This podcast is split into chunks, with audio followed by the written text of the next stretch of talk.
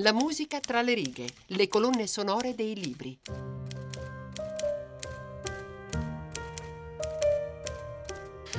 Bentrovati da Valerio Corzani, questo è La musica tra le righe, un programma a cura di Monica Nonno con Erika Mani, in regia c'è Francesco Mandica, oggi in console Emiliano Trocini.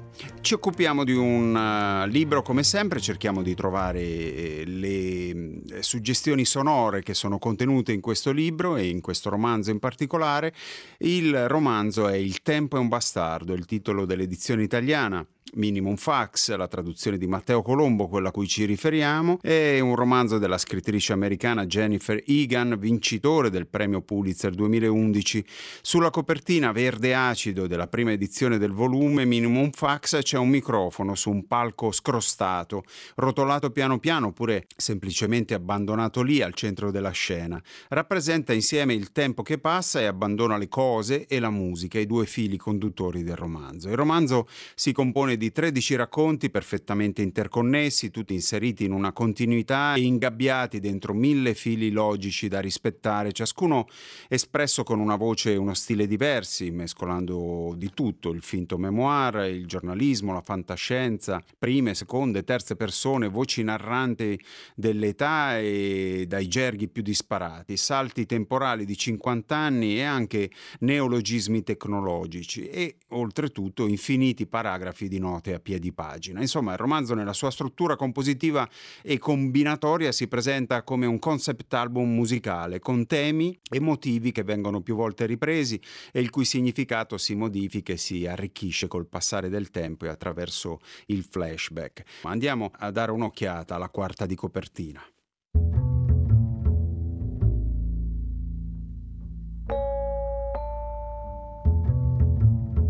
Il tempo è un bastardo è un romanzo insolito, formato da una serie di racconti collegati dal ricorrere degli stessi personaggi.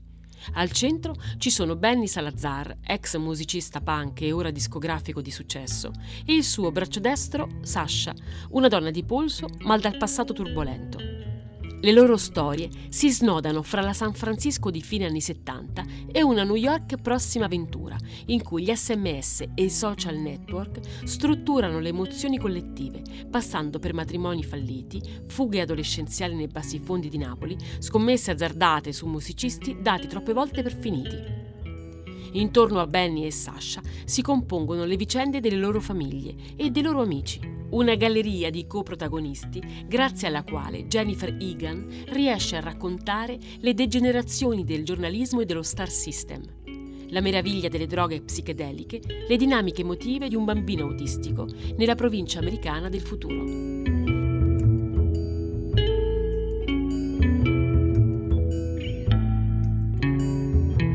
Nel romanzo in realtà c'è anche una lunga serie di personaggi secondari messi in storie di un quotidiano molto realistico che però si distacca da ogni stereotipo e assume talvolta un carattere fantastico, attraversando un trentennio di storia americana fino ad arrivare a un epilogo futuribile nel 2020.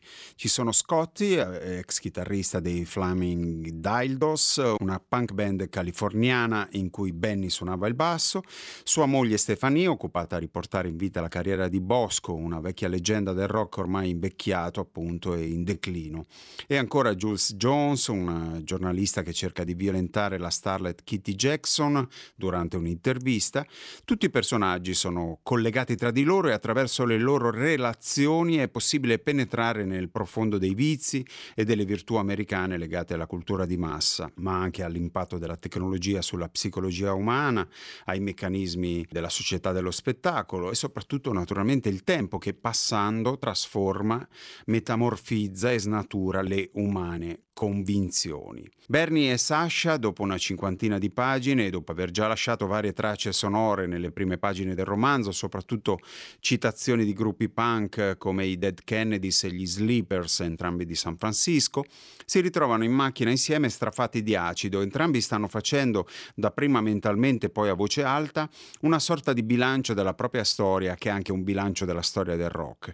Entrambi pensano che il più sia già stato detto in musica e forse forse anche nelle loro vite, che forse aveva ragione il mentore di Bernie, Lou Klein, negli anni 90, quando gli aveva detto che il rock aveva raggiunto il suo apice con il Festival di Monterey. E Benny, pur pensando che la nostalgia era la fine, che l'atteggiamento dei bei tempi andati certificava solo la vecchiaia di chi li sosteneva, si stava ritrovando a disegnare traiettorie mentali simili, e Sasha stava facendo la stessa cosa.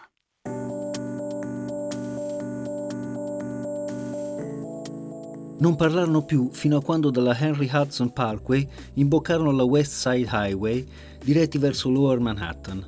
Benny mise su alcune delle prime cose degli Who, degli Stooges, gruppi che ascoltava prima ancora di essere abbastanza grande da andare a un concerto. Poi passò ai Flipper, ai Mutants, agli Eye Protection, gruppi anni 70 della Bay Area su cui lui e il suo gruppetto pogavano al Mabuhay Gardens quando non erano ancora impegnati nelle prove della loro inascoltabile band, i Flaming Dildos. Percepì l'attenzione di Sasha e si trastullò con l'idea che quegli ascolti fossero un modo per confessarle la propria disillusione, il suo odio per quell'industria a cui aveva dato la vita. Cominciò a soppesare ogni scelta musicale, prolungando il suo discorso attraverso le canzoni, la trasandata poesia di Patti Smith. Ma perché aveva smesso? L'hardcore muscolare dei Black Flag e dei Circle Jerks che lasciava spazio all'indie, quel grande compromesso, e poi giù, giù, giù fino ai singoli che ancora quel giorno aveva pregato le radio di mettere in programmazione. Gusci musicali vuoti, inanimati e freddi come i riquadri di luce che dagli uffici incidevano l'azzurro del crepuscolo. È proprio alla trasandata poesia di Patti Smith che ci accostiamo adesso. L'album è Horses del 75, album d'esordio prodotto da John Cale. Il brano è un reggae piuttosto convenzionale, riscattato proprio dai testi e dal modo di cantarli della poetessa rock, che all'epoca era ancora lungi dall'essere consacrata. I testi di Patti Smith sono tra i migliori della storia del rock. Redondo Beach ha un testo malinconico e sofferto, e l'artista stessa a raccontarne la genesi è stato scritto nel 71, in seguito a una violenta lite con la sorella Linda. Vi si racconta del suicidio di una ragazza innamorata di un'altra ragazza.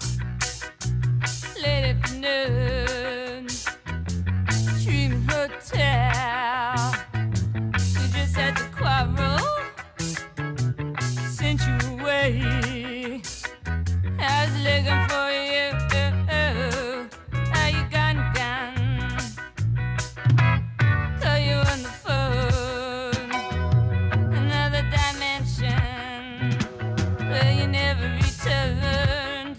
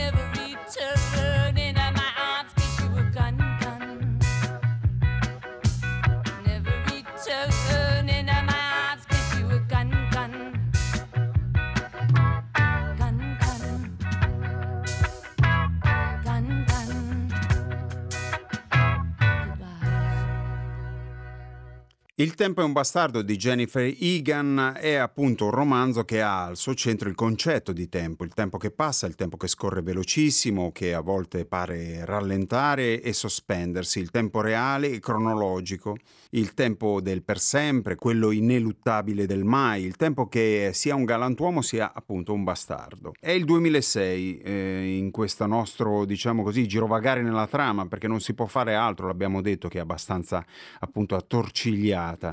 Siamo nel 2006 o giù di lì e Benny Salazar è un discografico 44enne famoso per aver fondato l'etichetta Soft Ear e per aver scoperto i Conduits, un gruppo musicale di grande successo negli anni 90. Gira con una Porsche gialla, ha l'abitudine di mettere scaglie d'oro nel caffè perché così spera di risvegliare il suo assopito desiderio sessuale, e ha anche la ancor più strana mania di spruzzarsi ogni mattina del pesticida sotto le ascelle.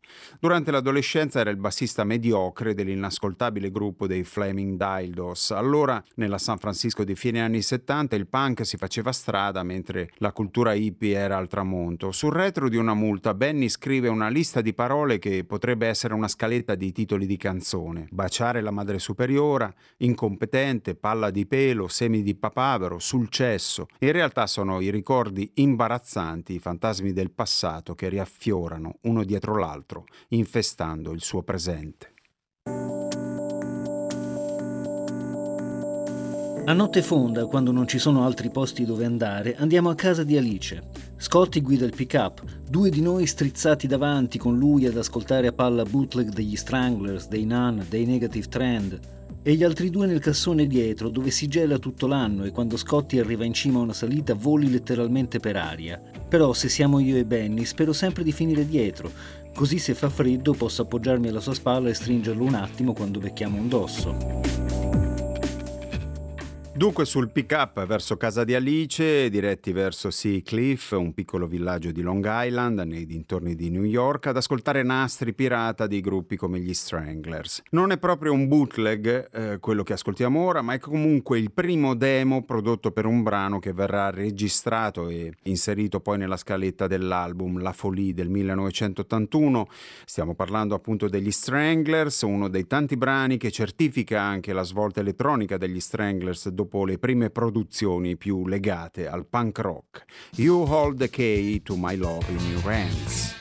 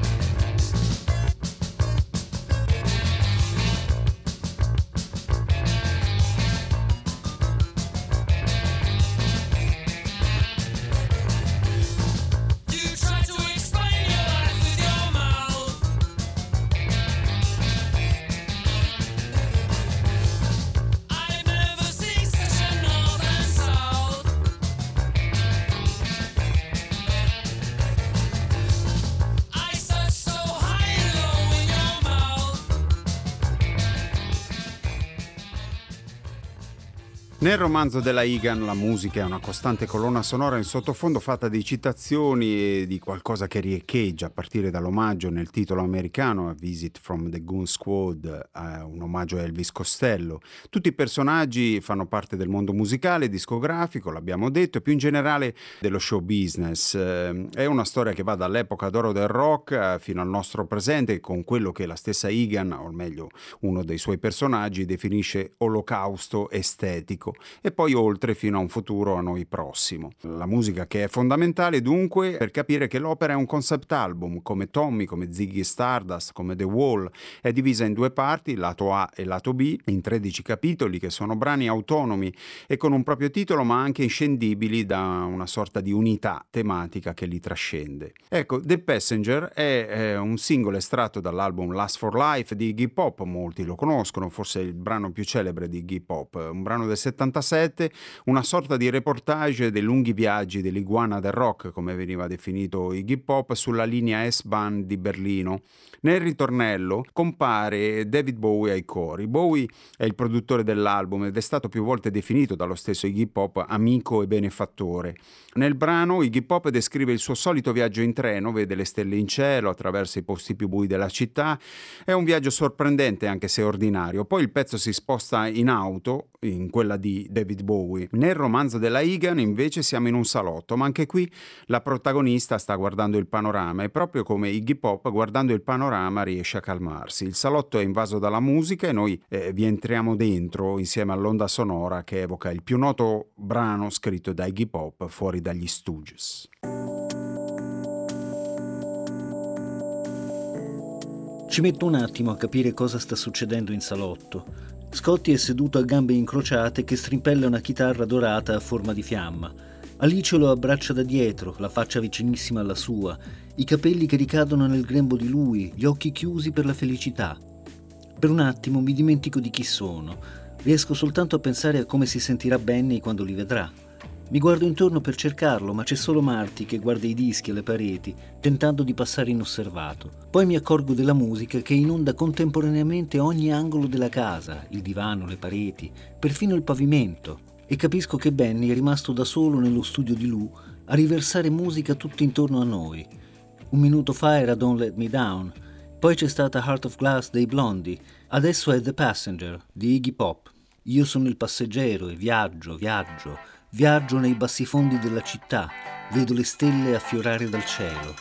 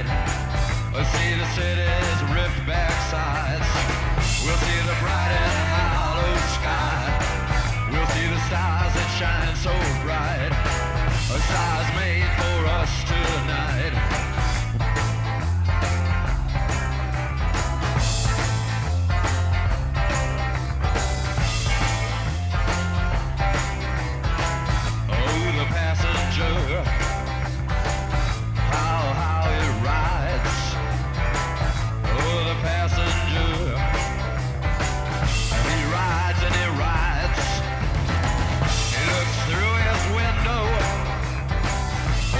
does it see?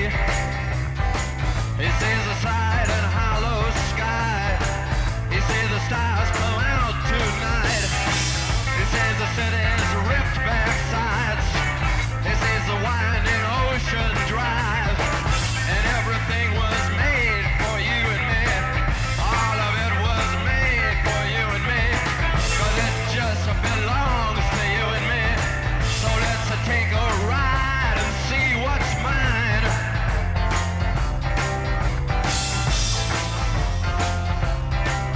Singing la la la la la la la la la la la la la la la la la la la la la.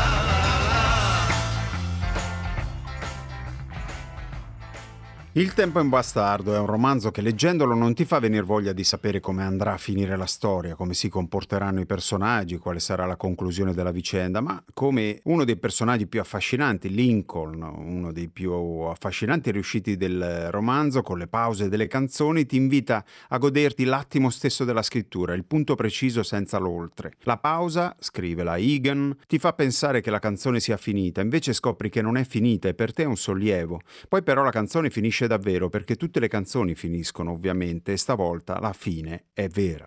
Un'affermazione che sotto la superficie della banalità nasconde una massima profonda e generale, perché il termine canzone potrebbe essere sostituito con molto altro, dal semplice romanzo alla vita, all'esistenza, al sogno, alle velleità, alle delusioni, al dolore.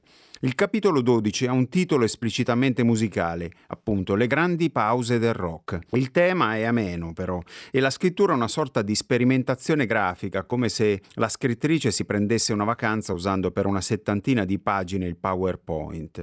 È molto interessante questa sperimentazione di un capitolo scritto riproducendo graficamente un documento di PowerPoint, nel quale la vicenda narrata è ridotta a titoli e slogan grazie ai quali il lettore ha la possibilità di attivare il suo personale processo immaginativo e narrativo, e grazie ai quali inoltre si ha la possibilità di entrare nell'impalcatura di Jennifer Egan, nel suo personale laboratorio letterario fornito dalla versione appunto schematica di questo episodio.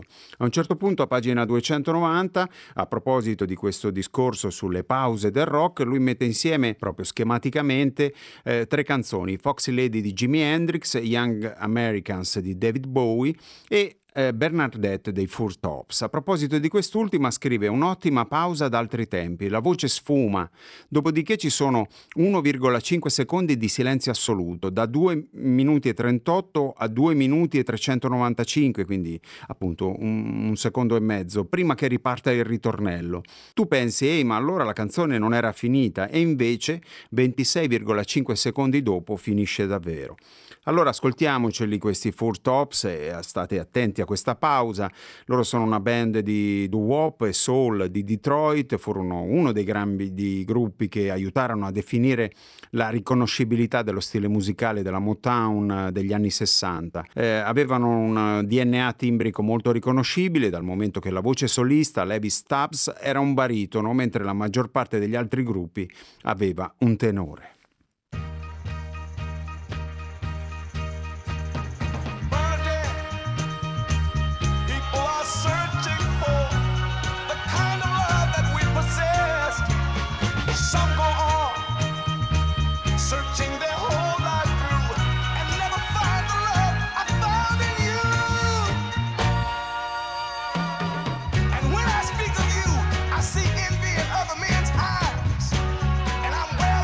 What's